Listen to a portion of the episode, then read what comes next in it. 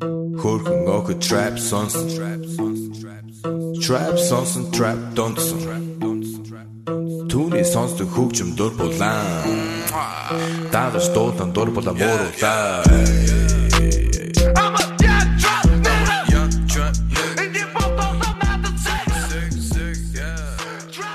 Hey, everybody, welcome to a brand new MMA Roasted podcast. It's me, Adam Hunter. We're giving you three this week. Three, okay? Because we love you we love our, our fans, and because Colby Covington is coming on today, as well Yeah. as, as well as Alonzo Menifield. We got two studs coming on. Uh, we have a guy who's ranked number one in the world in Colby, and uh, a guy who's top 10, I think, in Alonzo. If not now, he, he will be at 205. The guy's a monster. He's like 10 and 1 with I think- I think nine knockouts or ten knockouts. He's the guy's the real deal, and I love having him on. He lost his last fight, but it was super close. It could have went to him, and um, it was a learning experience. I don't even, you know, it's like sometimes guys lose and they get dominated, and you're like, this dude needs a step back. And then other times it's like a close fight, and uh, the guy almost his, his stock raises even in defeat. I think a guy like that, like Greg Hardy, is a perfect example of who he, you know his his last loss. I mean, everyone was was counting him out and saying that like he has no shot, and he went three rounds against that against the Russian and, and looked great. Volkov. Yeah, yeah, yeah, against Volkov.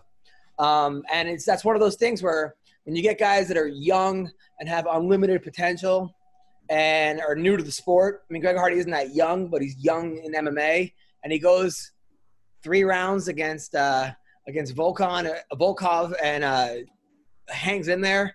You're like, wow, look at the upswing. I remember that was like Kevin Lee when Kevin Lee came on the scene. His first loss was to Al Iaquinta, but he hurt Al, and he looked so good. People were like, whoa.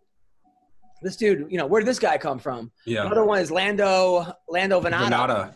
against Tony Ferguson, his first fight. People were like, I mean, his stock rose incredibly. So that's the thing. It's like uh, sometimes even when you lose, you look better. And sometimes when you win, you can still win and look terrible. Uh, a guy Yeah. like Mike Jackson, who I like Mike Jackson, but he wanted to, you know, teach CM Punk a lesson, and he got cut after the win. He's the Yeah. only guy I think in the history of the UFC to lose after a win. To get cut after a win. Mhm. So sometimes you can lose by winning and win by losing. That was uh, that was a famous quote in a movie before your time called "White Men Can't Jump." It was a No, great, with Woody Harrelson. great movie. I want to thank our sponsor, Speedweed. Listen, marijuana is legal in California.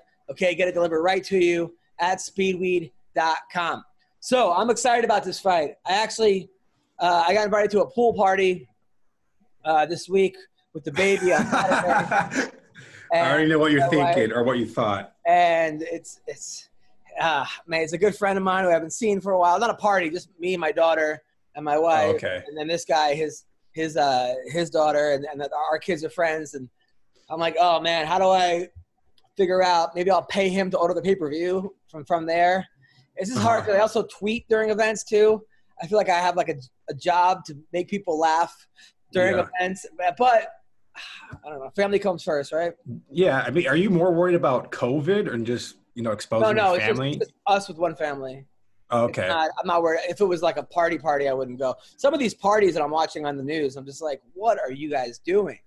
How do you feel about watching UFC with other people? Do you like kind of do you like to watch it like by yourself or just with a buddy or with your family or whatever, or do you like to have a bunch of boys over? Or It really kind of depends deal. on the person. You know, if it's somebody who's like, I don't know, like I think my neighbor came over, this woman and my my crazy neighbor, and there was the a fight on last week, and she was like, she was like, oh, my dog can hit harder or something, or, or just Yeah. my, my two year old hits harder than that guy, and I'm just like, oh it's god. the worst. or you know people just start yelling knock them out or going crazy or they have no idea or they just start saying what kind of fighting is this on the ground or they want Yeah, whenever it goes to the ground, whenever a fight goes to the ground and you have somebody there that's not really into MMA, they just start to like pa- pa- pander off and just start looking at the wall and they take out their phone and it's like, all right, I'm sorry, I know you don't find this entertaining, but there's a lot of stuff going on here.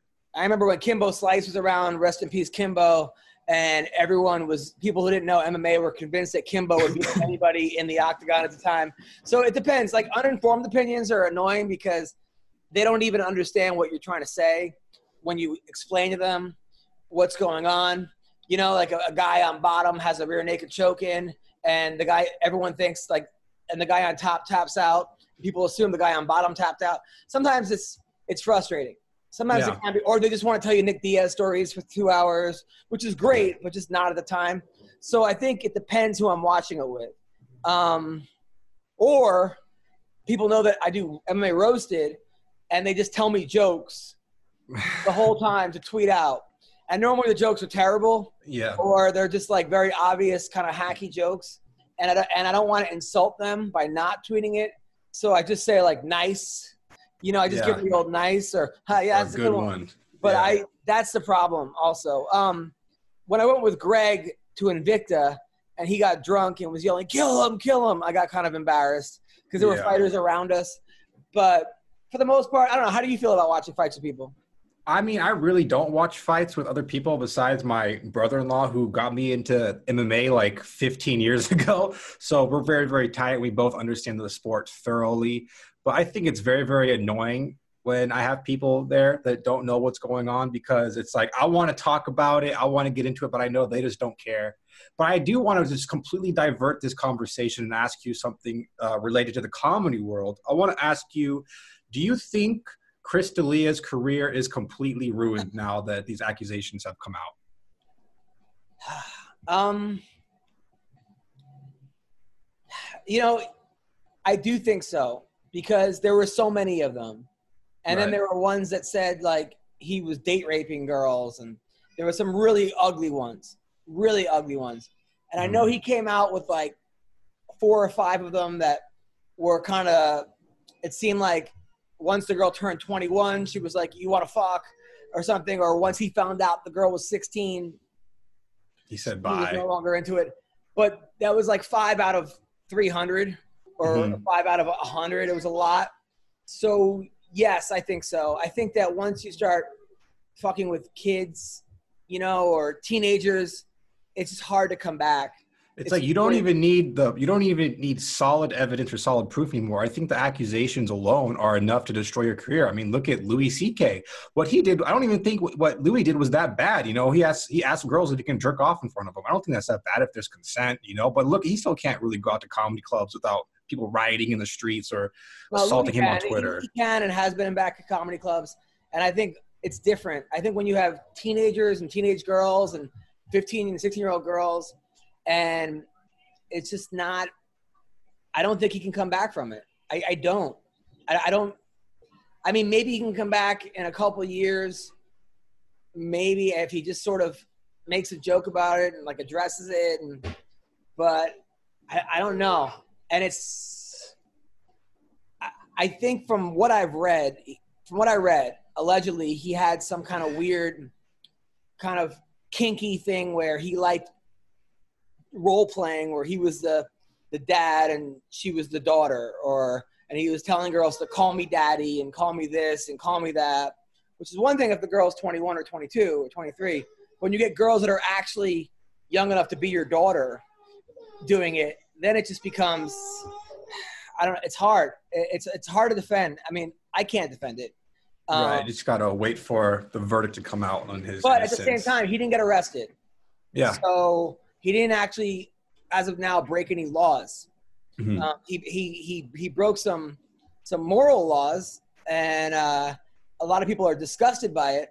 But he didn't actually break any laws. Now, if it comes out that he did fuck a 15 year old or a 16 year old in, in a state where that's illegal, or even a 17 year old, and she doesn't want to get paid off because they'll probably try to settle, and this says no.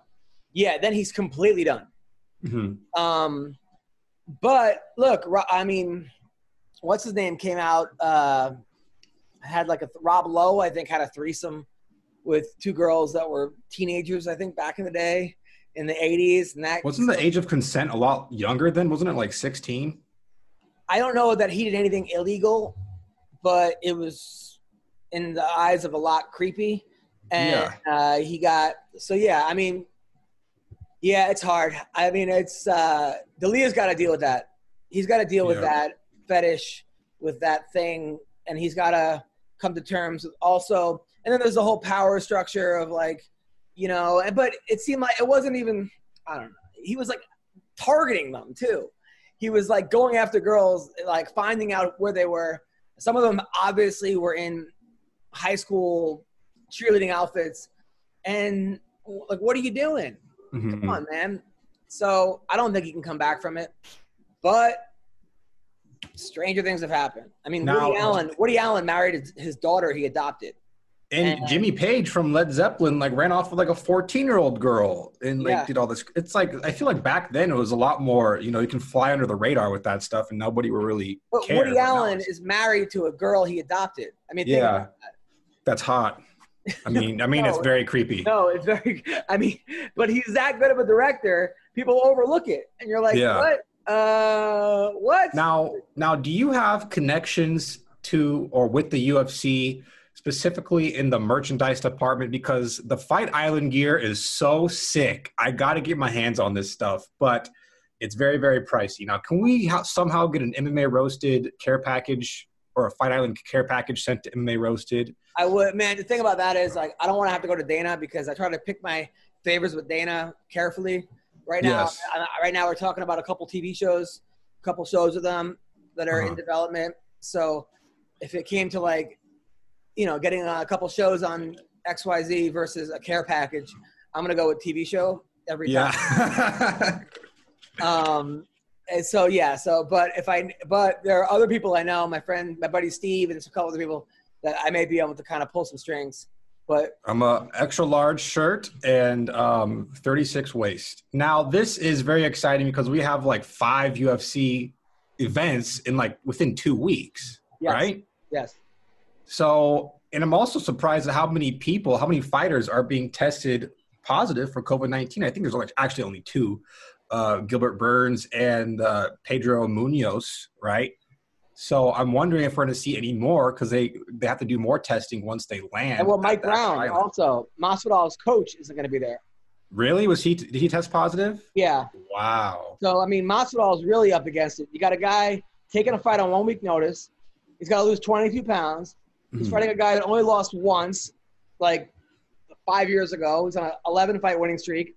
The guy's a, a monster. He's a, got a, a, I think he's a, Division two national champion a couple times over. Uh, I think he almost made, made the Olympics in wrestling. That's one. That's the one weakness what Masvidal has is the is wrestling grappling, and he's got to fly to Abu Dhabi with no coach. Talk about up against it. If So he doesn't have anybody in his corner. he's gonna have people in his corner, but he doesn't have his, his head coaches in there. Oh, okay, His I head, see. Mike Brown, which is the head coach at American Top Team, is not with him. And Mike Brown is, first of all, he's from Maine, and me being a guy who grew up in Maine, Mainers are just really nice people. They're Yeah. they're kind of like Canadians, in which they speak slow, they mean what they say, they're polite. They just you're, you're never really gonna meet a dickhead from Maine. Uh, I mean, even the fighters that have, well, Tim Sylvia maybe be the closest, but I happen to like Tim Sylvia.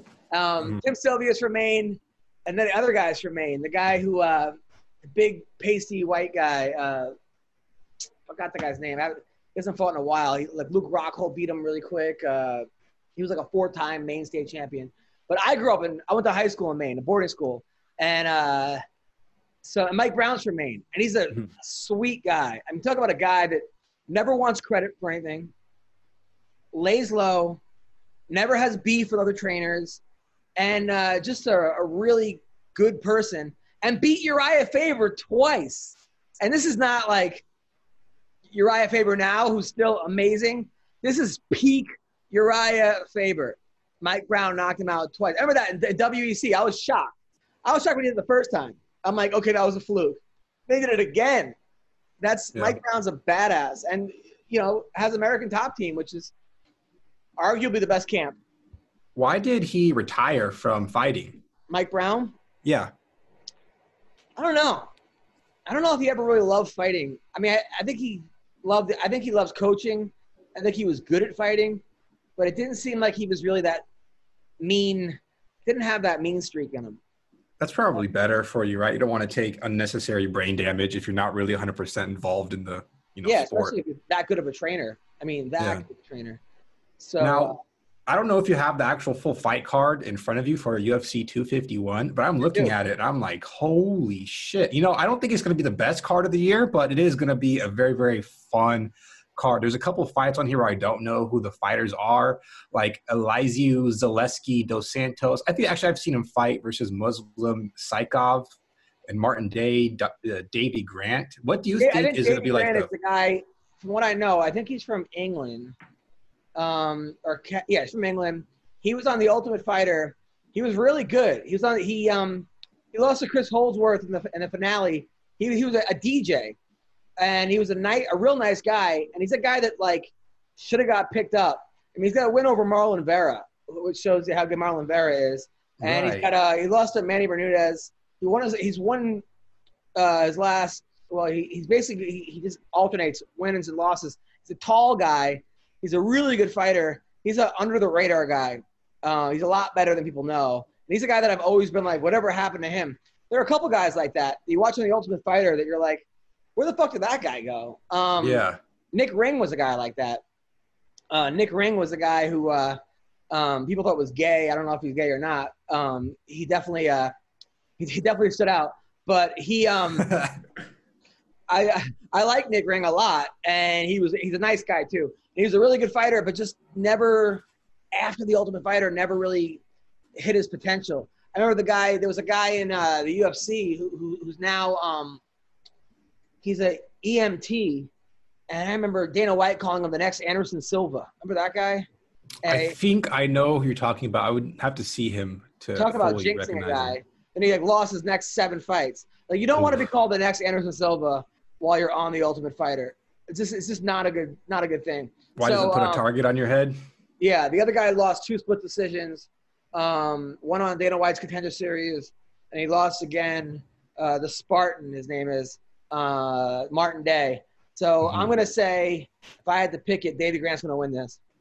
Uh, Davey Grant's an underrated fighter, very underrated. I'll take your word for it. He's 11 and four. It's a pretty good record. Handsome fella. Um, now, there's. Do you want to just go from the bottom of the card and go all the way up? Well, first of all, let's talk about Makwan Amirkhani because Oh, that guy yeah. got a blowjob on our podcast. legendary MMA roasted moment. We talked to him. He was a guy that just came out on fire. I mean, he, Mr. Finland. He came out. He he beat Andy Ogle in eight seconds, um, and everybody was like, "This guy's the next big thing." Mr. Finland. He got he called out Joe Rogan for not interviewing him. Um, then his next fight against Masio Fullen, and he won. He won three fights in a row. Then he went over to McGregor's camp, and that was sort of like I wouldn't say it's a mistake because he definitely like uh, um, you know stepped up the competition, and you're gonna get better training. But his last couple fights, he's just gassed the fuck out.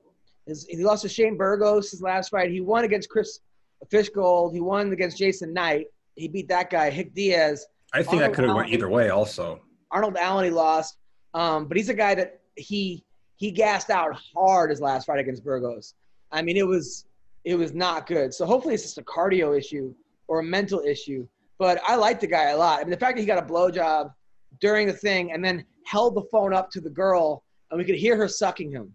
Yeah. Uh, and this is a guy he he grew up as a he was a Kurd. His whole family like escaped uh, to Finland. I think they were in a I forgot where they were, but he's had a really really. T- they were all wrestlers. Everyone in his family was like a fucking, you know, national champion wrestler. So I like Mr. Finland. Hopefully he can put it together because I think he's also a lot better than uh than he's been kind of showing his last fight. Danny Henry, he's, he's fighting the Hatchet from uh, Scotland. it's a badass name.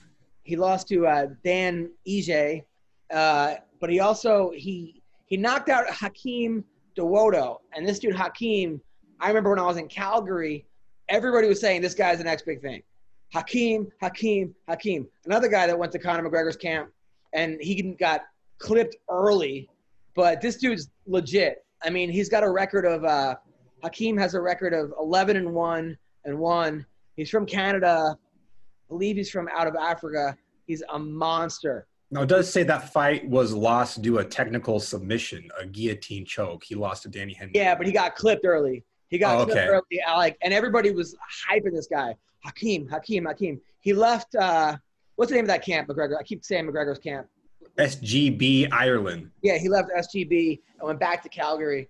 And it just shows to show you also, by the way, that like you can go to a super camp and it doesn't mean you're gonna get the attention that you need. Um, Yeah. Sometimes like the guy who was 11 or 0 in Calgary goes to SBG and gets knocked out in the first round.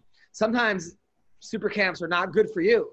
I would say more likely than not, you want to be because iron sharpens iron. And look, all I know is from my personal experience, when I wrestled in high school, I was the best kid on the team, you know, four years straight. Not to toot my own horn, I just worked the hardest. I went to camps. I wrestled all year round. I did freestyle. I woke up at six o'clock in the morning. I ran three miles. I did practice in the afternoon. I did another training. No one else on my team did that. They just didn't do that, you know. So obviously, I was going to get better. Now, being the best of the room is great, but when I went to college, and all of a sudden, everyone, even at Division three Binghamton, everybody, half the kids there were either they placed in the county or this kid won the stage or that. I got astronomically better. I mean, because I wrestled kids in high school that I won by one point against, and I was teching them, te- meaning that you're winning by 15 points. They stopped the match. So I would assume you don't want to be a big fish in a small pond. However, look, Tony Ferguson seems like a guy that it works for him. Uh, we're going to talk to Colby about that because there's a guy that left American Top Team, started his own camp, and I'm curious as to like, like if I was Colby's advisor, I would say that's not a good idea. But Mhm. I'm not Colby's advisor, and look, I've never achieved. Look, me, all these fucking guys talking. Everyone, we've. I've never been number one in the world in anything. Okay, Colby has. So obviously he knows something. He's doing something right. Mhm. Now, it's very easy for me to sit behind my keyboard and be like, "That's bullshit. He should stay there." The proof's gonna be in the pudding. Okay, his next fight, because he's not gonna get an easier fight. He's either gonna get Gilbert Burns, Tyron Woodley, or the winner of Masvidal Usman, or the loser of Masvidal Usman. Those are four fucking hard fights. Yeah. There's not an easy fight in that mix. So we'll see. I mean, we'll see. If, if I mean, we'll see. I'm rooting for him. He's my favorite fighter right now. I think he's, I think he's probably top three or five UFC's biggest stars, right? At the current moment, I can't. I don't know any other fighter that I, I get that excited for to see fight. And you know, there's the the whole villain factor for Colby. People want to tune in just to see him get knocked out. A lot of people are actually on his side, whether it be because of his political stance or how he likes to talk shit. I'm on the. I'm. I consider myself on that side. I don't want to see him get knocked out. I want to see him become champion. Well, it You just know, goes to show you, man. I mean, look, I try to, you know, I don't know where I'm going to vote this year. I, I, I try to just vote for the best person. Uh, socially, I'm, I'm more liberal, um, but then I'm conservative on other issues. You know, uh, so I, I go issue by issue. But that being said, Tucker Carlson right now is the number one show on cable news history in the history of cable news, he's number one. Okay, number one. He's he he doubles the ratings of uh, Rachel Maddow. You take Rachel Maddow and um, what's his name? Uh, Don Lemon. Don Lemon, and I, I think if you put Maddow, Lemon, and uh, Cuomo combined, don't get the numbers this guys. So Right. that being that's what I'm trying to say is that a lot of people are behind Colby Covington. There's a lot of people that agree. I mean, people wouldn't watch Tucker if they didn't agree with him, or if they didn't Mhm. like him, or if they didn't agree with something. They're not watching him because they hate him, or they, or maybe some are. Okay, but there's a lot of people right now that agree with what Tucker's saying. They agree with what Colby's saying. Like, so you can't dismiss that. Have So- you found, like, now that you've started a family, you're a father, have you found that you're approaching and accepting more conservative values, like the Second Amendment, the right to protect your yourself and your family with a weapon, with a gun, more specifically, and you know, to not allow a grown man into the same, or a grown man who says he's a woman into the same bathroom as your daughter? Do you feel like you agree with those, like, Look, I, I've never in my life? I mean, let's let's talk about real issues. I never in my life have I been in the bathroom with my daughter and a transgender person came in. I don't think that's a real issue. Like I don't think that's like, like the percentage of that happening. If if it did happen, I still wouldn't care. I'm not sending my daughter in by herself. She's fucking two, and even if she was six, like, so let's talk. Like, sometimes I think those are just issues to get everybody on board. Like, that's not. I agree. I agree. I think Okay. it's so ridiculous. Just that there's so- the idea that we have to start making or building transgender bathrooms because I think it's I think it's like such a small percentage of people are actually transgender who want this that I don't think we actually need to be worrying about it because I don't think it's a major issue that's going to affect the country really. the, the gun issue look if people they're responsible gun owners who know how to shoot their guns absolutely. Um, people should uh, have the right to protect themselves.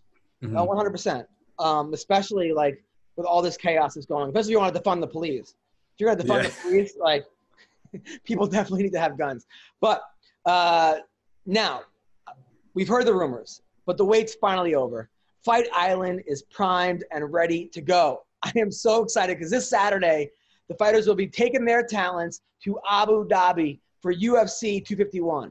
Lineup of fights this weekend is the best, and DraftKings, which is the leader in one-day fantasy sports, is putting you, that's you people watching this, at the center of the action. Starting this Thursday with a free shot at a $1 million top prize. A million bucks on your first deposit. If you haven't tried it yet, fantasy MMA, very easy to play. You got to just pick six fighters, stay underneath the salary cap, and pile up points for advances, takedowns, and more.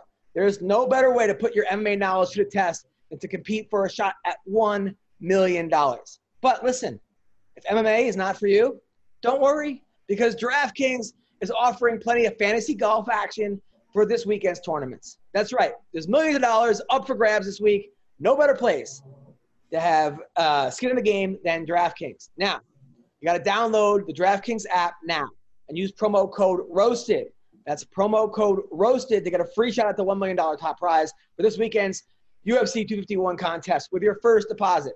That's promo code ROASTED to get a free shot at $1 million with your first deposit. Only at DraftKings. Minimum $5 deposit required. Eligibility restrictions apply. See DraftKings.com for details. All right, so now we're just waiting for the man, the myth, the legend, uh, Colby Covington. Uh, I'm, I'm going to text him right now. Uh, ready when you are. Uh, if not, it's just me and you today, Dread. Fuck it, right? Uh, maybe we'll call Don Frye. Now, um, Jose Aldo sees nothing controversial about UFC 251 shot. Says I deserve to be here. You know what? A lot of times I would be like, you know what? He does he really deserve to be there? I mean, when Chael Sonnen lost to Anderson Silva and got a shot next at John Jones, maybe that look. I mean, I love Chael Sonnen and I'll I'll watch any fight, but you could argue that that was not the right thing. Although he's been around forever. I mean, he dominated for a long time. So I guess fuck it, right? Yeah. Also it's a vacant title, right? Yeah. So, and I do agree that he probably should have won against um, what was it? Uh, who he fought? Marlon Vera, Marlon, Marlon, whatever his name is. Marlon I Moraes? think he won that. Yeah, Marlon Moraes. I think he won that fight. But so on paper, technically Marlon should be fighting for the title. But you know, it's just hard to say because the sport is so wild. When you have somebody who we feel was robbed, you know, you don't want to see the guy who stole the fight. I don't want to say he stole it, but the judges gave it to the guy. You don't want to see that guy really get the title fight because we all know deep down that Jose should have won that. no, I was there at that fight. Really, you think it should have been the other way?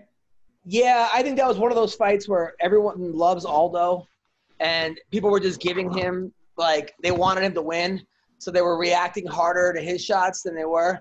But Okay. or maybe maybe on television the announcers were swaying it, but being there, I thought Marlon won barely, Mhm. uh, but he won. I mean, okay, that's fair. same thing with like Cejudo versus Demetrious Johnson.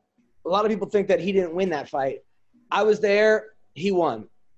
Now, there's that thing of like you got to beat the champion. Aldo wasn't the champion, but like in boxing, you got to beat the champ. Usually, if you want to get the title shot, the title, you got to definitively beat the champ. Mhm. Like even Ali, there were fights where people were like, I mean, Rocky one was uh, was uh, based on uh, the guy that went 12 against Ali. What's his name? There's a whole thing. Marciano. No, not Rocky Marciano. Uh, Rocky one was a, based on a guy that they say might have beat Ali that night. Um, and uh, Chuck Wepner was a guy based on Chuck Wepner. And it was like, look, back then, if it was close, they gave it to the champ. They don't do that in MMA. and I'm glad they don't, because if you lose the fight, you lose the fight. Fuck it. Yeah. Fuck- You know, fuck Ty goes to the runner. You know. Um. Well, I guess it's a bad thing. So anyway, I'm, I'm like waiting for uh, my man Colby Covington, Alonzo Menifield, the second show in a row. I started a half hour. early. Just so you guys know, sometimes doing a podcast, like everyone thinks that like, oh, it's just me. So like yesterday, right? I know, Joe, I'm not throwing the bus because I love you. No, it's all right. Yesterday, understand. we, we had a podcast. It was supposed to be me, Greg Wilson, and CV and, and, and you, Ween Dog, and we had Alonzo Menifield at coming in at 12:30. Now, what happened was the day before, Greg said I can't do Monday, so I swapped Greg and Shank. Doing a show on Tuesday with Greg. Now, 11:45, I got a text from you, Adam. I'm out of town. I can't make it today. So you're out of town. So I couldn't even call you to be like, hey man, I need you. All right, me and Greg will do it. Greg's like, I got an audition, got a call back. I go, no problem, good luck. 12.05 runs, 12.10, 12.15. Hey, Greg, where are you at? Oh, man, I just got a call back for a voiceover. I got to read it. No problem, Greg. You know, I get it. But now I have no fucking show. So now it's like, do I talk to myself for a half hour before Alonzo comes on, Emma Corkle? 12, so now I'm like scrambling. So I'm going through my phone, texting people. I call up Jake Ellenberger. Jake, what are you doing right now? I don't know. Uh, nothing. Want to do a podcast? Okay. I text uh, uh, Andre Fili. Now that that show was out of my fucking asshole. Okay, that was not a planned show. Then I get a text from Alonzo at like 2:30. Yo, my bad, dog. Uh, can we do it now? The show's already over. I gotta go back to watching my kid. I'm, like I got, I got my, I got, I have an hour that my wife is gonna watch the kid while she's not working. So I'm like, Uh-huh. okay. I go, Alonzo, no problem. How about tomorrow, 1.30? I hear nothing back. This morning, 1.30 works for me. Now it's 2.07. He has not been on the show for 35 minutes, right? Now I got Colby Covington is supposed to come on at 2.07, at 2 o'clock. I'm like, Colby, ready when you are. Colby, we're good, right? Uh, Because I said, hey, let's do 5 o'clock Eastern time, which is now 2 o'clock our time, right? Yeah. Five o'clock Eastern, or or is that eight? hours. Five o'clock Eastern? Yeah, it's two o'clock. Yeah, they're yeah they're three hours ahead. And uh, so now, just so you know, it's not as simple as you guys think. It's frustrating as fuck. Now, some people would say, just fucking don't do a podcast today. But you know what? We have advertising. We have things that need to come out. I can't just fucking not do it. So anyway, what are you gonna do? What are you gonna do? I roll with the fucking punches. Is what I do. Okay. Right, you're the man. Life is not. Uh, life is not perfect. All right. So I'm gonna call Colby right now on his phone to see if he's gonna come on. Um. All right. This is gonna be good. He's probably getting in his cardio right now with Yeah. his ladies. Yes. I'm gonna call him because obviously he's not looking at his text messages. Um. So Last time we called him, he was like in the gym, like sparring, yeah, like well, some Muay Thai place. He's definitely not there anymore. So, uh, all right. Come on, Colby. All right. See, now what's probably going to happen also is Alonzo Menifield is going to be like, yo, whatever, I'm going to come on, right? So now he's going to be on during Colby's interview. So now Colby's going to look at me like, why the fuck do you schedule another guy? I want the attention. This is the Yeah. kind of shit that, like, I got to deal with. That happens Yeah. all the time during podcasts. People wonder, why did you get two guys on at the same time? I didn't, okay? The person was a half hour late and then join while the other guy was on. So, yeah. you know, what are you going to do? Look, there's bigger problems in the world. I don't want to bitch. I could just see the comments. Stop bitching, you Jew, or fucking whatever it is. Uh, Dang. You know, that's what I get. So, you know. Anyway, How, on a scale of one to ten, how Jewish are you? Like ten being like Orthodox, you actually follow Judaism, and then one being like I'm just ethnically Jewish. three, maybe. I mean, I had bar, I was bar mitzvahed, and I believe in God, uh, but I don't go to temple. I don't observe the Sabbath. But if you know, look, if there was another World War II and we were in Germany, I'd be rounded up.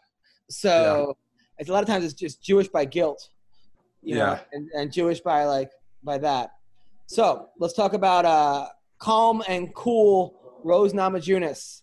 Uh, is it Namajunas or Namajunas? I never know. I think it's Nama Yunus. Now listen, I'm I not- picked Rose to beat Joanna. Everybody was like, "You're crazy." You When mean I- Jessica? Oh no, Yeah. Oh, sorry, my bad, my bad. No, no, no, Joanna. Joanna. Now, Yeah. when I met Pat Barry and he was telling me about Rose, he told me he held the pads for Rose the first time and was like, whoa, this is girl does not hit like a 115 pound girl.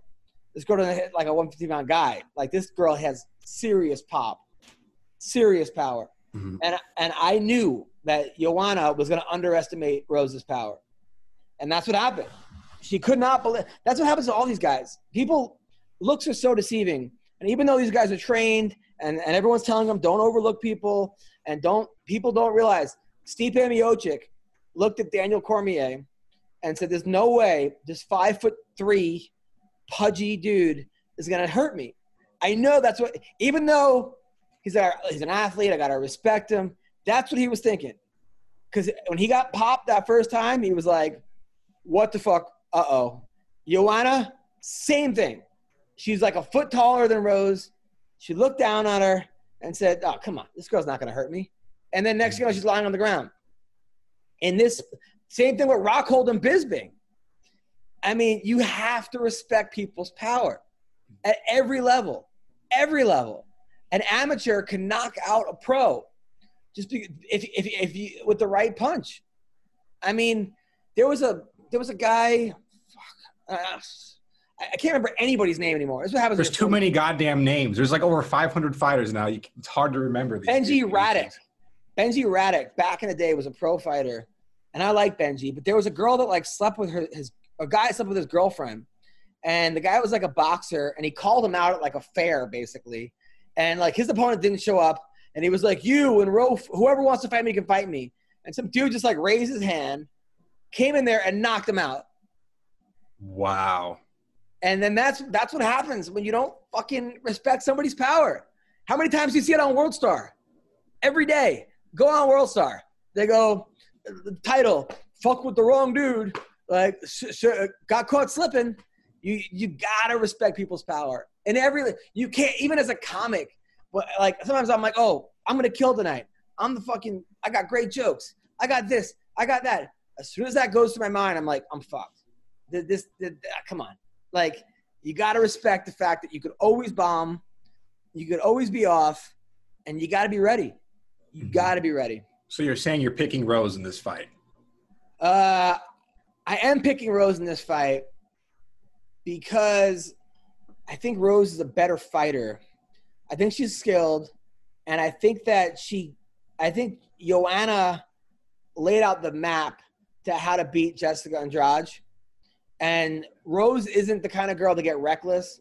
I think she just got caught in some weird fucking crazy body slam and didn't see that coming. And it Mhm. was like a, that was like a, I wouldn't say a fluke, but it was definitely a Hail Mary because she was Right. on her way to winning that fight. And I think that I don't see that happening again. You know, unless she gets caught in a triangle and picks her up and Rampage Jackson Arona knocks her out again. I don't see that happening again. So I am picking Rose in that fight. Now, that being said, Rose Namajunas definitely has some. Uh, I wouldn't say she's a head case, but No. definitely things have to. She doesn't like to fight unless things are 100%. Mentally, You know, yeah. She'll pull out of a fight. She'll cancel. She'll retire. She'll. She, she just does. It has to be that. Now, right now, COVID, lockdown, Abu Dhabi. This is not a perfect scenario for anybody, especially somebody who needs things to be in order. Yeah. So, that being said, yikes. But I still think Rose is going to win. Yeah, she's a she's a minus two hundred right now, which I don't know how many times we see that. We see someone lose a fight and then in the rematch they're the favorite. You know, Well, I mean, if Ben Askren would have fought Masvidal again, like a month later, he probably still would have been the favorite. You know that that flying knee, nobody was expecting that flying knee. Uh, Yeah. And people and more people than not said, even after that fight, look, if Masvidal doesn't land that flying knee, he loses that fight. That being said, look, but that was Ben Askren took a year and a half off, and then sparred on his terms. You can't bring people in to your house to spar. It just doesn't seem like the right way to do it.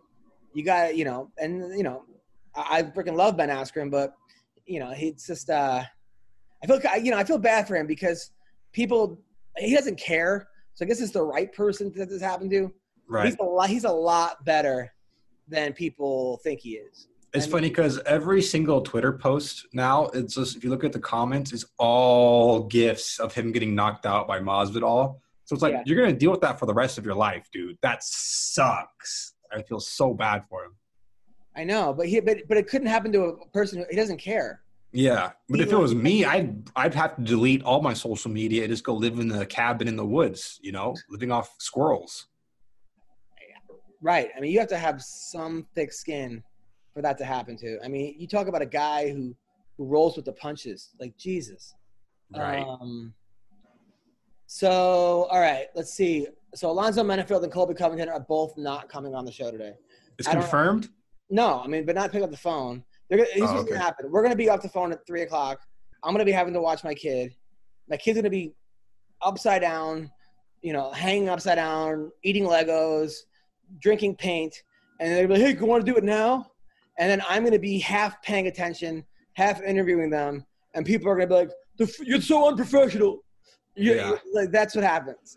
Not that I care. People think I honestly don't care anymore. Like people are like, you know, why don't you get more views? I'm like, I don't care about views anymore. I don't look.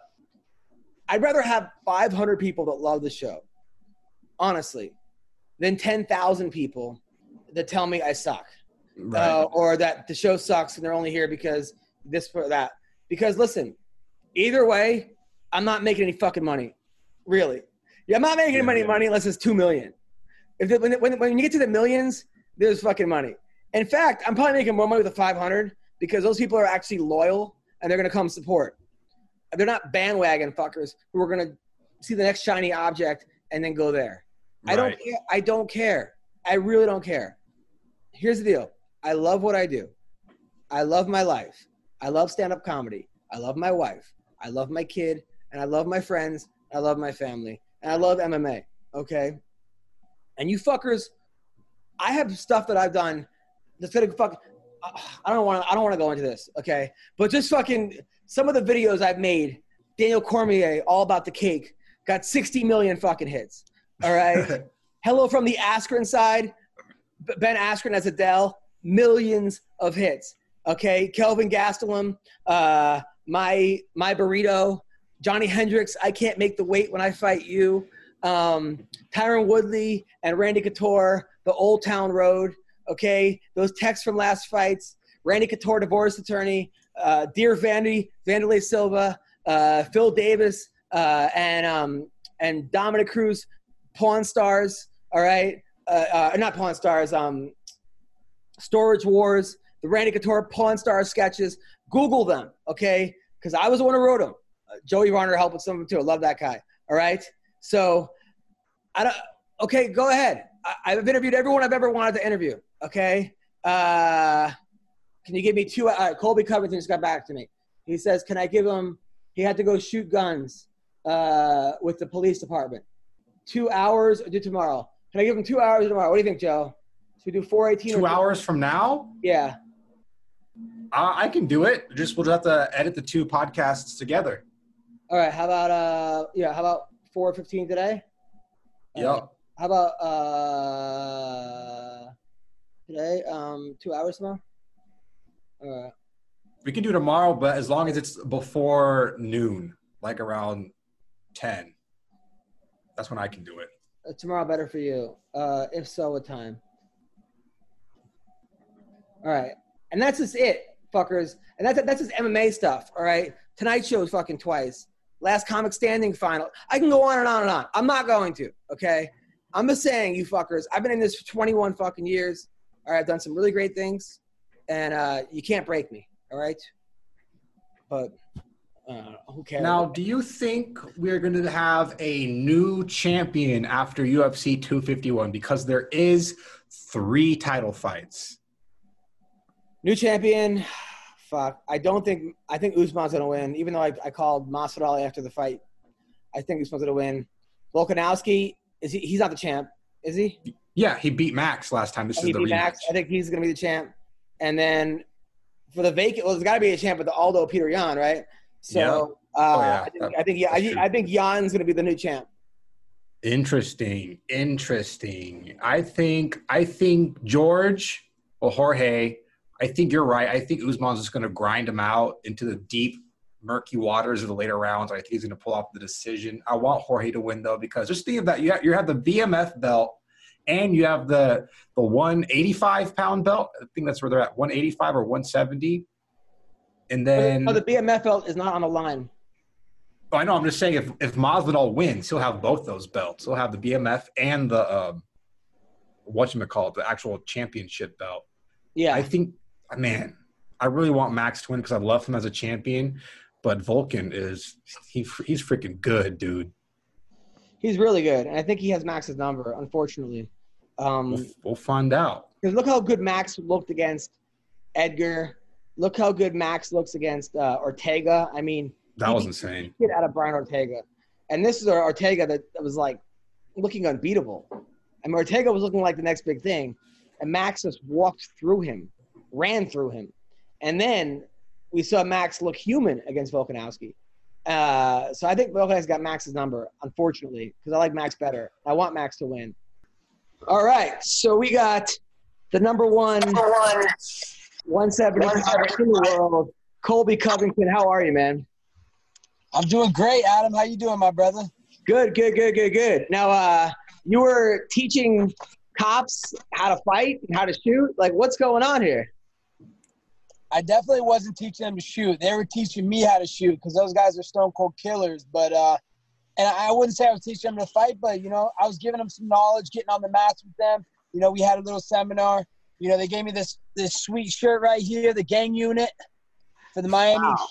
Heat. So, you know, big big big shout out to uh, my brothers at Miami Beach Police. So, you know, they they got my back. You know, and, and you know, eh, we need to give more love to the first responders out there in the world because you know there's a lot of turmoil and and people are giving them a bad name. But let's not forget, we don't got cops, man. It's going to be the wild wild west, and and no one's going to be safe. I totally agree, man. I think we should double their salaries and triple it. That way, more people want to become cops.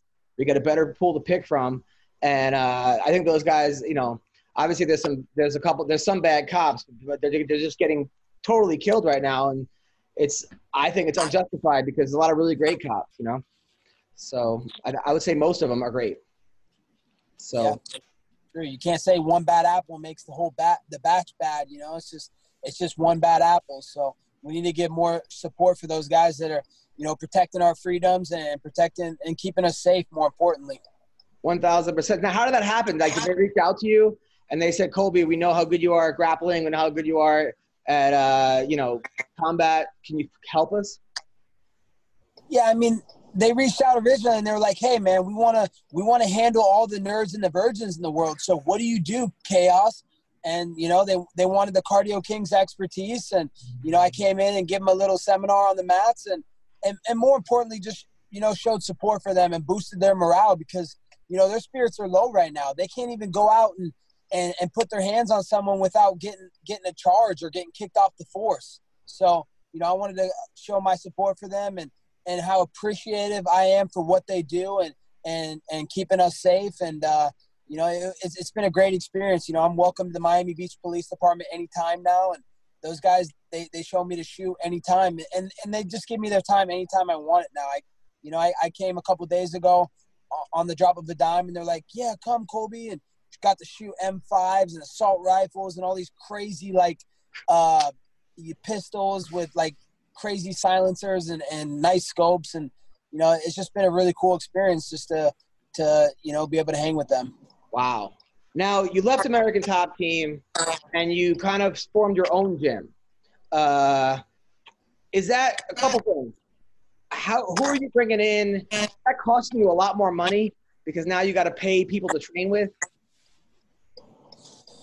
uh you know uh, no it's it's probably going to save me a good amount of money to be honest you know at American Top Team, you know, you have you have your gym fees that you have to pay, and you have to. And I pay, always paid my individualized coaches, so you know now it's just it's just individualized coaches. I'm not paying a gym fee because I'm my own gym. I'm Colby Covington Incorporated now, so you know, I, I brought some of the best coaches around into my gym, and I have some great training partners, and and you know, I'm getting better every single day. You know, and it's not it's not ready to be unveiled yet what what my training partners and all my coaches are, but at the right time before my next fight, you know, that'll get unveiled, and you know, everybody will know that the CCI Colby Covington Incorporated is for real, and, and we're here to stay, man. We're just getting started. I, Adam, I promise you, the best is yet to come. Now, are you worried that guys are going to go not going to go 100% with you because they're not going to want to hurt you because you're employing them? No, I'm not worried at all. I, I think that uh, we we train smart at Colby Covington Incorporated, but you know, I, I, always believe in giving your all. So you know, I want them to go hard, and you know, it, and being the best fighter in the world, you should be able to train with any style and, and be able to maneuver through, you know, all the all the crazy uh, training and, and all the reckless people that train that train like that and, and be able to you know just pretty much be able to to stop it and not, and not get hurt so i'm not really too worried about that no listen i was telling joe i'm like listen personally i think american top team got you to the point where you got the title shot you were one minute away from being the, the best ever I mean, the best in the world um, why wouldn't you stay there? At the same time, you're the one who got yourself there. So obviously, I've never been where you were in fighting. I, I mean, or in anything. So obviously, you know what you're doing. But what would you say to the people that are like, "Hey, man, if it ain't if it ain't broke, don't fix it." Well, first off, you know, I got to stop you because American Top Team did not get me to a world championship level. You know, I was a national champ level wrestler in college and Division One All American and two-time Pac-10 champion. You know, the people that got me to that world title were, were the kids in the in the youth club, just like you. You're a youth club coach. Yeah. The things that you're teaching your kids now are going to be so valuable and lessons that they're gonna they're gonna take later in life, and that's what's going to help them succeed. So it wasn't American Top Team. American Top Team didn't put in the hard work for me every day. They didn't tell me that I had to show up every single day when I had to train. They weren't helping me when I had to ride my bicycle to the gym because I was so broke and I couldn't even afford a car or insurance payments. They weren't the ones, you know, going through the struggle. I was the one. It was my mentality. It was my mind. I could have been at any gym. I could have been in in my garage gym and just brought in coaches for me and got to that level. You know, I put in the hard work. No one can take credit for my success except for me. Now, but what about the whole iron scrubs iron? That the guys there are going to be top level and you're top level, and then you're going to get better because of that. Yeah, I think that's uh, that's true, but you know, it, it, was only like that for a couple years. You know, as soon as I I, started uh, making noise, you know, a lot of people they didn't want to train with me anymore. You know, they just they cut off the the training and they, they didn't want to be in between it. And it, to be honest, it just became more of a hassle than anything because there was so much drama every time I was going in there. Everybody was jealous. They were bitter. That you know they didn't like the way I went about my business and they didn't like the success I was having. So, you know, to be honest, I couldn't get any training the last couple years really. And and now I'm in a way better situation, no drama, and just I just feel the energy has completely changed for me, Adam. Now at CCI, you know, everything's focused around me and everything's tailored to my schedule, my game plan, and and all we care about is winning, and, and that's what we're gonna do. Well, Charles Rosa said you look better than ever. He said he trained with you uh, recently, and that because uh, I asked him like, "How's Colby look?" He said dude, Colby looks better than he's ever looked. So, you know, and you know, Charles is an ATT guy, so he's not to say that unless he means it. So obviously, you're doing something right. Um, now, you said that you think Masvidal is to rag. I mean, that uh, Usman's to ragdoll Masvidal. Correct? I, I don't think, Adam. I, I know, buddy. That's uh, you know, I trained with Street Judas Masvidal for eight years. I lived with them for a year and a half the guy's got no heart. He's got no discipline.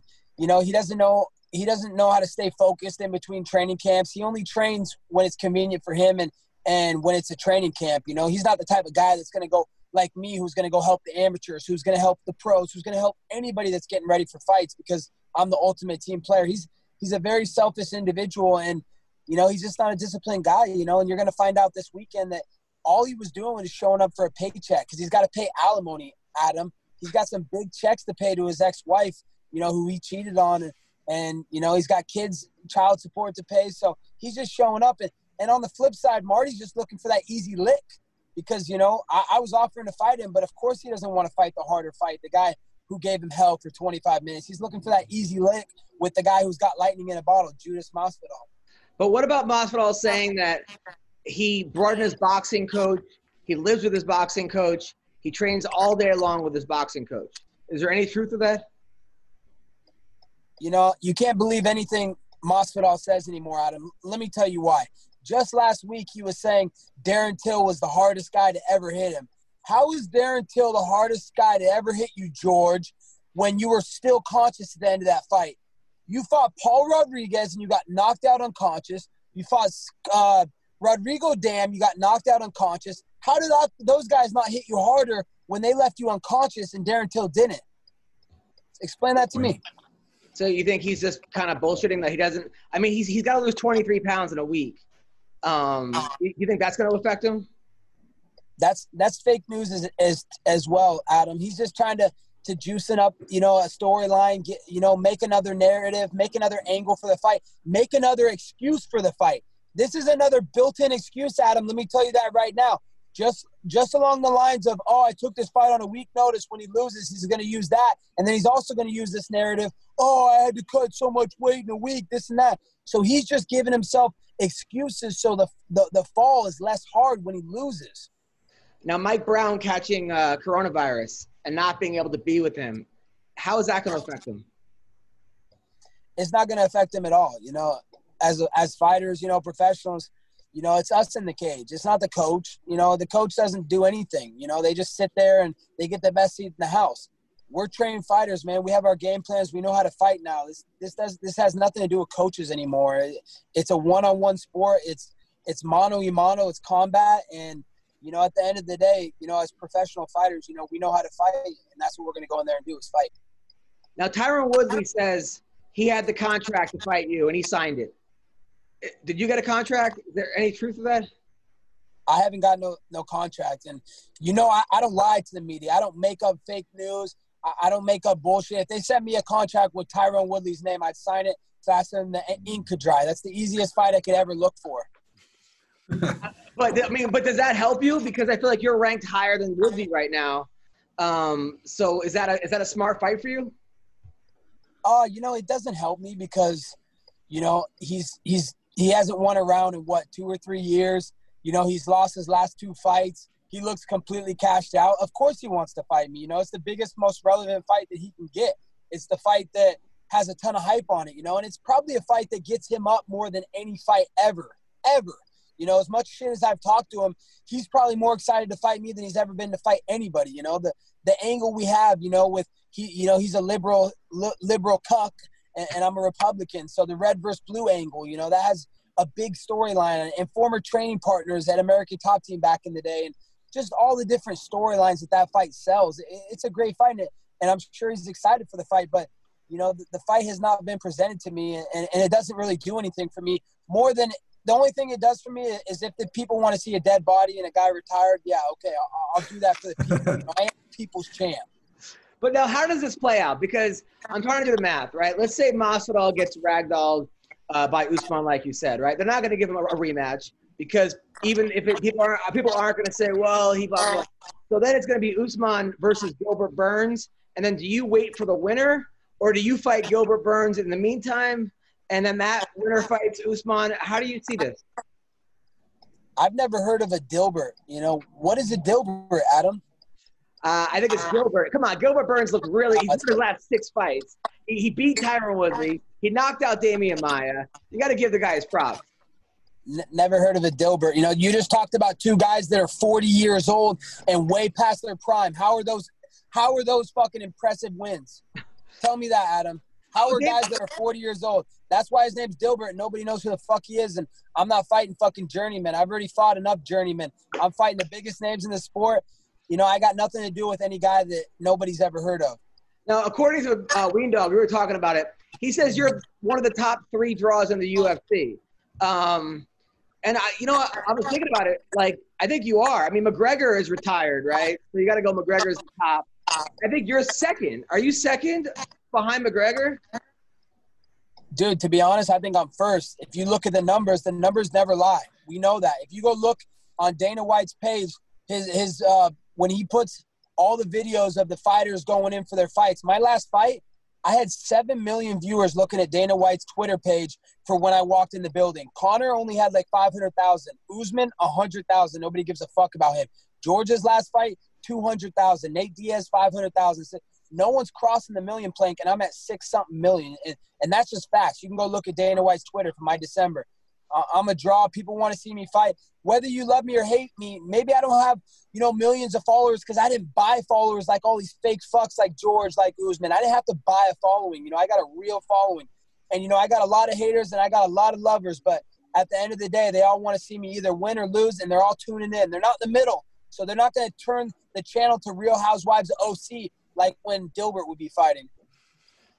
I mean, you make a lot of good points. Um, and I was telling, I was telling Joe. I mean, there's a huge conservative fan base out there. I mean, look at Tucker Carlson right now has the number one watch show on cable network history. Uh, cable, cable news, number one in cable news history. So there's a lot of people out there, conservatives. Um, all right, let's change the topic a little bit. Conservative women uh, versus liberal women, right? Because a lot of the girls uh, you date, do you ever go out with a liberal girl and she asks you about your politics, then it's over? I mean, I if I go out with a liberal girl and she asks me about politics, we're not going to talk ever again. I have nothing to say to you.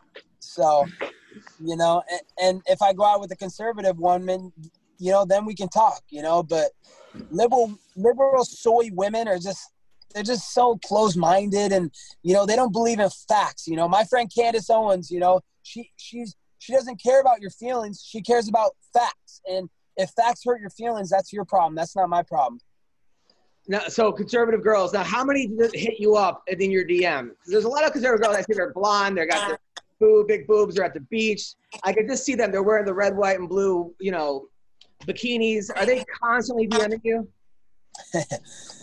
there's there's a couple i can't lie adam you know the good thing is that you know my great friend candace owens she's trying to hook me up with some some conservative women that that work on you know the, for the greatest president in the world donald trump so you know you just might see me dabble into the political world and, and become, become a senator someday and have some power couple with you know another girl that's deep into the the political world Hell Another thing you yeah, talked dude. about is uh, is wrestling, right? Uh, becoming a pro wrestler. And I think you'd be a great pro wrestler. But the thing is, those guys work 365 days out of the year. I mean, it's I wouldn't say it's harder than MMA, but it might be harder on the body than MMA actually because of all the falls and this and that and every night. And that's something you really want to do. I'll take some. I'll take it harder on the the body than on the brain. You know, the UFC is so bad on your brain, and and and WWE is. I'm so passionate about Adam. It's. It, I would love to do. I'll, I'll do it for 24 7 365 days a year because i'm just so passionate about it i love the sport you know it's such a real sport and and it just it's so exciting to me because it's something new and, and it's something fresh and it's something that i grew up watching and loving and, and admiring and and you know and I, and now my friend Kurt Angle you know is is is trying to help me get over into that world and and you know I just think the the crossover is just it just fits perfectly for my style. Has uh, has uh, Vince contacted you, Vince McMahon? Nah, Vince Vince hasn't contacted me yet, but I know he knows who he, who I am. You know, my, my good friend Bobby Lashley is over in WWE right now, and he's presented some ideas to to Vince Man, like, hey man, let's do this storyline, let's do this angle. You know, MMA versus wrestlers, or or you know, me and my American my American fighter Colby Covington versus you know wrestlers. Right. And this, so we're just trying to find the right strategy and the right way to go about it, but there's only a matter of time, Adam. I will I will be the WWE champion before it's all said and done. Dude, I believe you, man. I mean, there's really, I mean, I, I completely believe you. Uh, now, Dana White, I noticed that you tagged Dana. Like, Dana, the American Hero is ready. I'm to save this card. So, are you and Dana, you back on good terms? Because at one point you were to smack him with the belt and, and, you know, take off his pants and embarrass him and all this other shit. So, you guys are cool again? Yeah, Uncle Dana, man. I don't got no problems with Uncle Dana, man. It's, that's my business partner. That's my man, man. That's you know, so I, I got no ill will towards him. You know, I want to do good business with him, and he knows that. You know, and and before when I was saying those things, everybody knows. You know, it's just, you know, it's it's uh, you know, it wasn't. You know, I just felt disrespected, and, and I feel like you know I didn't get treated right, and I was treated unfairly, and uh, you know. But I'm over that. You know, that's the past. We, we've moved over that. We this is the future and the moment now, and and all I want to do is fight, man. I want to fight and show that I'm the best fighter in the entire world, and and Dana is my is my way to get there. So you know, I, I don't want any bad blood with him or any bad problems. Now, when you left ATT, I know that it was a big part of a big part of you, and you know you have a lot of friends and family over there. Did you go in there and say goodbye to Matt Brown? Did you say goodbye to Dustin Poirier? Did you give him hugs? Was it a, was it like a, a formal goodbye, like I'll see you guys, I love you guys, or was it like Colby's out, fuck that guy? I gave him all the deuces and, and I and I blew him a kiss and said, I'll see you motherfuckers soon. Especially Doofus Dustin Poirier. All that shit he talked to the media. Oh, when I see Colby, it's on site, motherfucker. It's on site. It's on site, bitch. Let's do it then. Let's do it in front of the whole entire world. Nah, you don't want to do that because I'll embarrass you in front of the whole world. You won't even be recognizable to your wife and kid ever again if you ever fought me, Doofus Dustin. Well, you're, you're also bigger than him. You're 170. He's 55. I mean, He's bigger than me, Adam. We stepped on. We used to step on the scale all the time. He weighed 185, 186, 187. I weigh 184, 185. He's a bigger guy than me. I just don't cut weight. I, sh- to be honest, I should be. A, I should be a lightweight. I should be 55. Khabib's bigger than me, but I don't. Agree, I don't agree with cutting 30 pounds and cutting these massive weight cuts because I'm a real fighter. I, I don't need to cut weight to prove I'm the best in the world. I know I'm the best in the world. I don't need an extra advantage, and that that's what these guys are looking for, Adam. They're looking for an extra edge. They're looking for an extra advantage. Oh, I'm the bigger guy in the fight. It's gonna make me. It's gonna make me better. It's gonna help me more. No, I don't give a shit about any of that. Let's just get in the octagon. We'll weigh what we weigh, and let's see who's the best. And that's how real fighters think. I mean, you must have been impressed though with Poirier's win over Dan Hooker. He looked great, right? I mean, come on. Bro, oh, Adam, I know you know wrestling. He made Yeah. Dan Hooker like look like Dan Gable. I mean, Come Dan on, Hooker, bro. Dan Hooker's a good fighter. Dan Hooker knocked out Gilbert Burns. I mean, he's a he's a great. Bro, hookers aren't usually lasting longer than two or three minutes, and you know this better than anybody because you're in Vegas a lot. So you know that hookers don't last. Hookers aren't meant to go 25 minutes. So the fact that Hooker made it that long and he won the first two rounds, I mean, Hooker the Hooker should have won the fight. You know, I mean, Doofus Dustin, he's nothing, bro. He, he's a jobber. He's a journeyman. He's he's a fucking mediocre fighter, nothing more. So when you guys spar together, you usually won. Is what you're trying to say? dude, I wouldn't even say one is like is the way to explain it, bro. I took his soul, knocked him out, tapped him out. Fucking back in high school, fucking he dropped out. I mean, he wants nothing to do against me. Or what about when you used to spar Masvidal? That must have been close. Those were close, right? Those weren't. That's hilarious, man. You're, you're talking about a guy who's got 14 losses on his resume.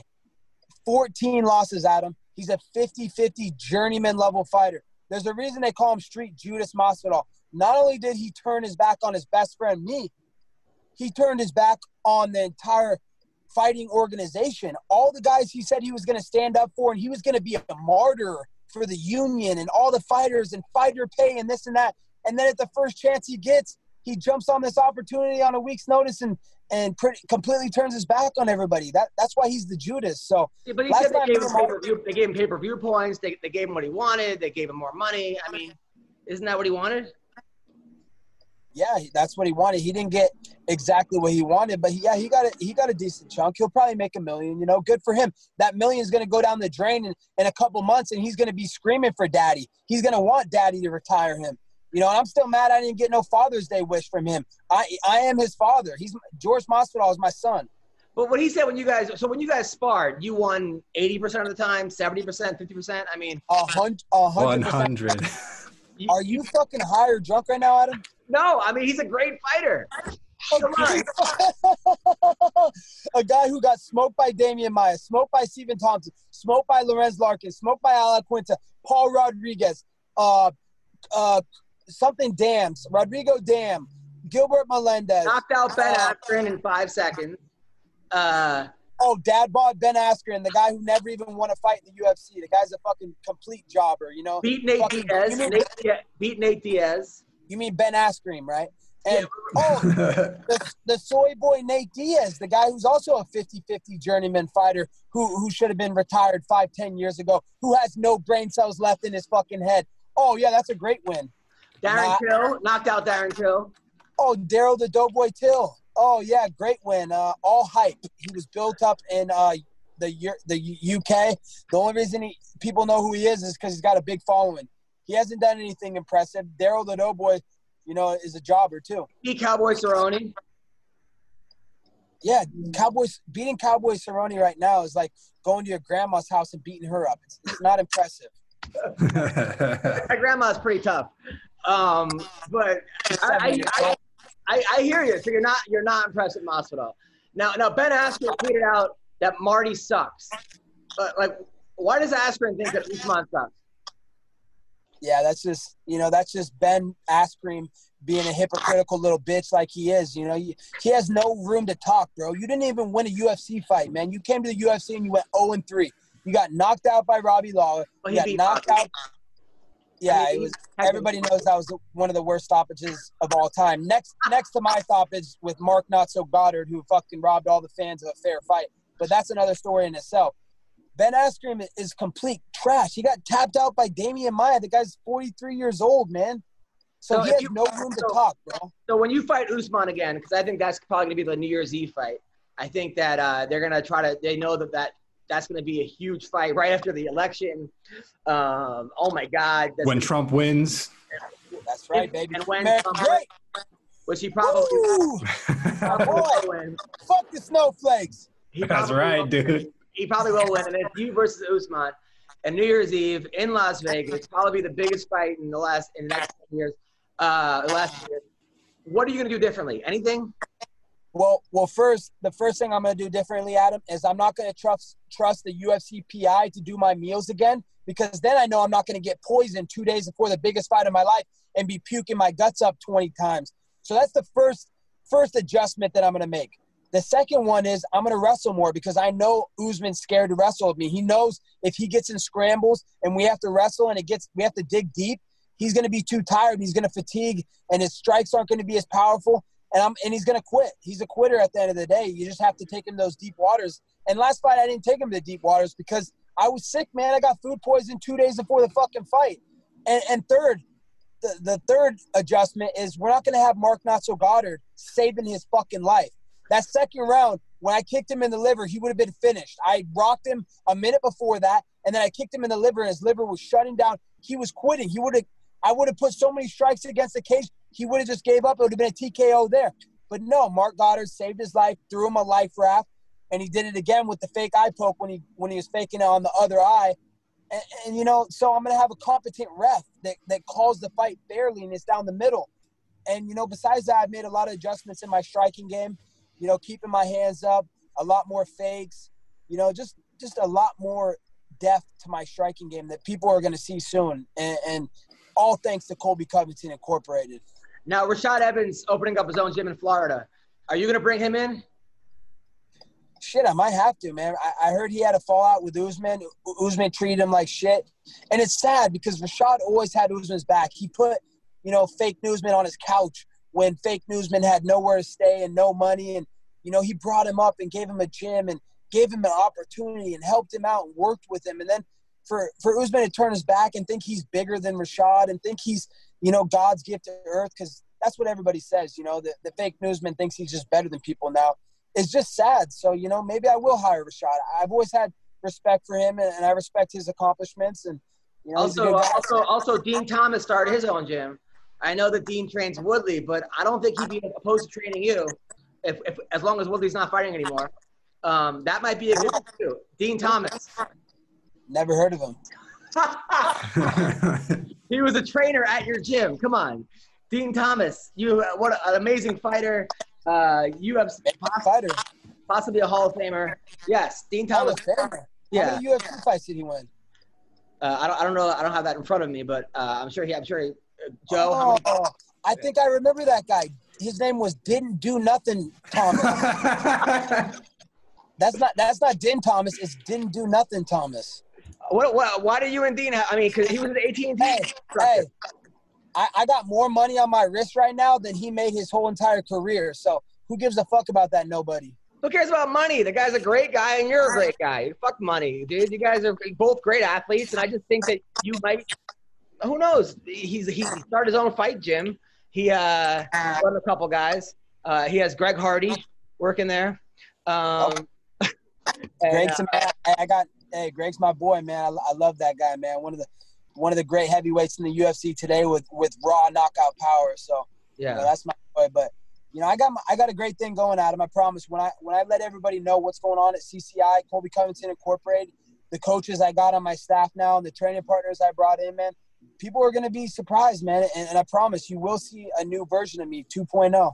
Are you gonna bring in Mike Perry's coach? Uh, his girlfriend. Uh, she's she's she's undefeated with Mike Perry right now. Um, The only reason I'm bringing her in is for the bedroom cardio. You know, get get a little oh no! Oh Besides god! that, you know, Mike Perry can get can get body bagged any day, man. He he, he wants to get body bagged. Just say my name, buddy. But would, would that be a good fight for you? I don't I don't think that you're gonna raise. I mean, Mike Perry's a great fighter, but it seems like you're number one. He's number twelve. I don't think he's ranked. I don't know if he's even ranked, but I mean, he he he, he had a big win uh, over Mickey Gall. Were you surprised by that?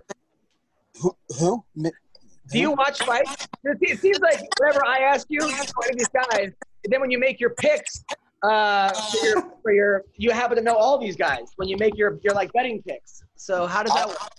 I honestly don't know any of them, and when I make my betting picks, I you know I usually just go down the thing, and I'm like, okay, that, that seems like someone who might win, you know. So Right. let's let's him. Well, now that you and Joanna aren't teammates anymore, are you guys gonna go out? Because I there was some sexual tension between you two. Uh, Oh, hey, Joanna's right here on my wrist, brother. Mwah. Joanna, thank you, Miss Joanna. I'm so happy you, you won me this nice watch for for when you got your ass beat and got your face rearranged by Weili Zhang. I called that for the people. That you know that was America's pick of the week. Weili Zhang to rearrange Joanna's face. I'm a man of my word. Promises made, promises kept. okay, Hell so yeah. this week you like Holloway or uh, Volkanovski? I don't even I don't even know who were they. Were they on my undercard last time? you don't know any of these guys. You know, I don't. I just don't pay attention to fighting. I can give a fuck less unless I'm fighting. I, I don't really care. There's only one person on my on my mind right now, and, and that's Marty Fake Newsman and getting a fair fight with him, and that's all I care about. I, I don't care about any of the other jobbers or all the other fighters. I'm not into the oh, I'm here to make friends. Oh, let's be friends with all the UFC fighters. No, I don't, I'm not here to make friends, Adam. I'm here to make money. Well, you're making money, man. I mean, it seems like you're, you're doing really well for yourself. You got a house in Florida. You got a nice car. You got a you got everything going for you. Are you are you set for life? Can, can you like retire for life at this point? Yeah, for hundred percent, without a doubt, dude. I'm making more in sponsors than most of these fighters are making in fights per year. So, you know, if I wanted to retire and walk away now, I could. But, dude, I have unfinished business, and I have such a deep, burning desire in my soul just to just to come back and, and show people who I really am and the character that has defined me my whole life. So, you know, I'm just getting started, man. I have I barely just got warmed up, and people don't even know what's coming next. Well, listen, I, I believe it. I mean, I, I believe that when you got had your first fight in the UFC in China like in the morning, I was like, this kid's got something. And I, I followed you all the way since when you came to my show in Florida and came to the show in Vegas. We've been friends forever. I, I believe everything you say. Um, do, you ever, do you ever take a step back and think, man, I'm just uh, look how far I've come. I'm, I'm a kid from Oregon, and now I got I'm set for life. I can probably retire my parents all because of my fighting skills. You know, Adam, it, it's funny you, you you took a trip down memory lane with me just now, and and you know you were like my first interview ever, and and I, and I thank you to this day for that, and that's why I always make time for you.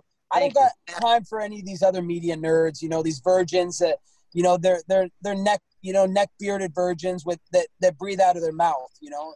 We don't have time for those guys, you know, because they don't have you know you have a martial art, you wrestle, you understand the game. These guys they lived in their mom's basements. They're eating Cheetos and they're trying to have opinions about what fighters should do and and this and oh this loss and oh he should fight this guy and they try and play internet matchmaker. It's just there's no real journalism anymore, Adam. These guys didn't even get journalism degrees and they want to act like they're journalists. So that's why I appreciate you and I always have time for you.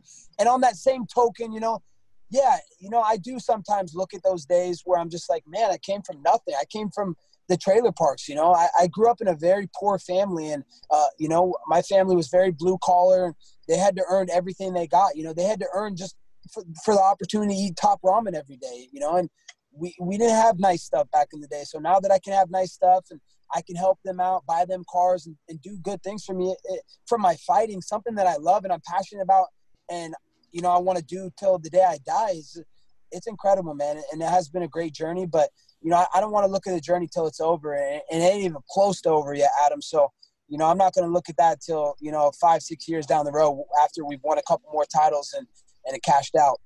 Now, after you win at 170, are you gonna go to 85? You know, I, I would love to go to 85 because I think it's uh, you know, it's a it's a big fight with uh, the style bender, whatever his name is up there. Yeah. You know, I don't. I, he has the type of cardio that I have, and, and I know he can't wrestle. So I think a guy that puts wrestling on him and implements their will will beat him. So you know, you seen in the last fight with with Romero that you know he he, he looked human. He did, he doesn't look that good. You know, and that's a that's a over the hill Yoel Romero. So there's a lot of options out there, Adam. I might go 85. I might go to 55. You know, the options are, are plenty. You know, I'm not, I'm not a big seven year as it is. So we'll see, man. I just want the biggest fights and, and I want to fight for the people. Whatever the fights the people want, I'm fighting for the people as the people's champion. I love Hell it. yeah. Well, thank you, Colby. Have a great weekend. You're the best, dude. You're the absolute best. Take care, man. Adam, much love, brother. Have a great night. Take care. Peace. Peace out, bro. That was Colby Covington. That fucking that dude. American. Always, always entertaining. Yes. Always entertaining. Oh, what are your thoughts, Ween Dog, on the interview? I like that he acknowledges that you were the first to give him his like the spotlight of being on a podcast or being in the media or whatever. I think that's really cool of him to do that with Yeah. his new fame and glory. And I really do. I really wished that he would be the one fighting Kamaru Usman uh, this weekend.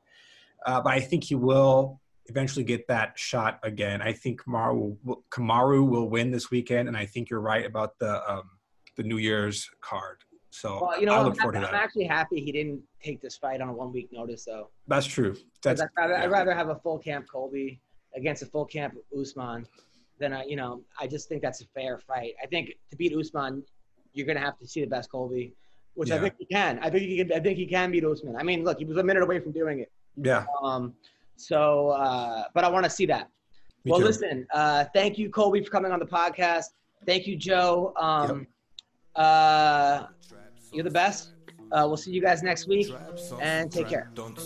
Take it easy. Түүний сонсдог хөгжим дур булаан. Дагаж дуудан дур булаа мууруулаа. I'm a